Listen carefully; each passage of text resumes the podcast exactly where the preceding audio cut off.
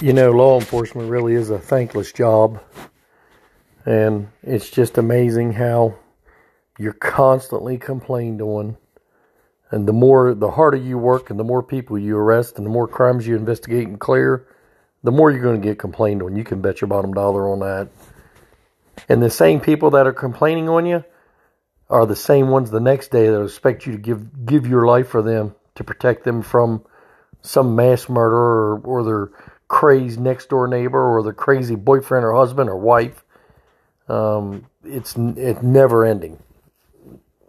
The uh, the ironic, the irony of the, the entire job.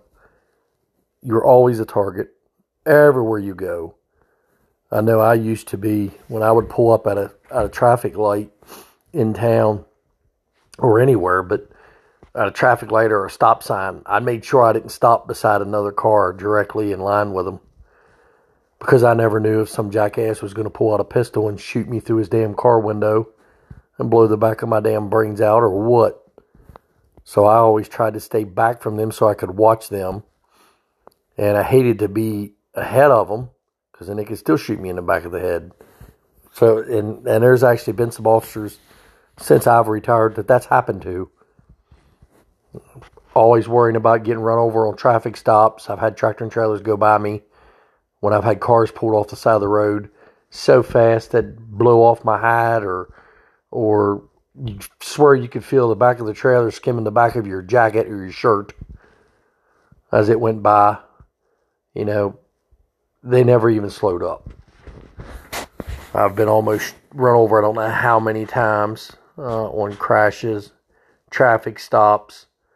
Um, we had this one guy we were out looking for in a, in a local neighborhood. We was looking for two guys that were some local troublemakers. And we figured they were DUI and they were terrorizing their subdivision, driving drunk and and just raising all kinds of hell. And we were actually down there looking for them. And we had several calls about these boys in this vehicle. We had a description of the vehicle. We, had, we knew who the boys were because we had all dealt with them many times. And we were there talking at talking to one of the the complainants, uh, which was one of the one of the guys that was on the subdivision homeowners association subdivision committee, and he's he's telling us about what these boys were doing that evening. And it's summertime, and it's probably about seven o'clock in the evening. It's still daylight out and we hear a car coming in there. He goes, "Here they come! Here they come!"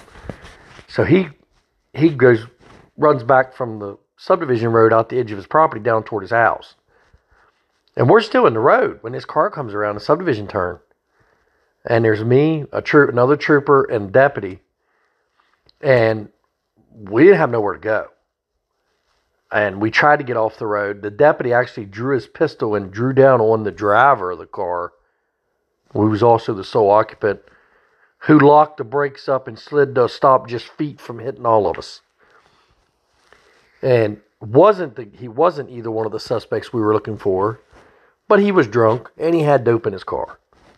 And he got arrested for a DUI, uh, possession, misdemeanor possession of CDS, and I don't know what else, but it just goes to show you that that wasn't even the reason we were down there. We were down there dealing with two other jackasses, and this jackass comes in drunk. So you just never know what's going to happen. Every call is different. You get information, you get the best information you can get. Your dispatcher gets the best information they can get from the caller, and you can bet your bottom dollar by the time you get there, it's going to change the, the circumstances uh, and the the different uh, equation. The equation is going to change several times before you get there.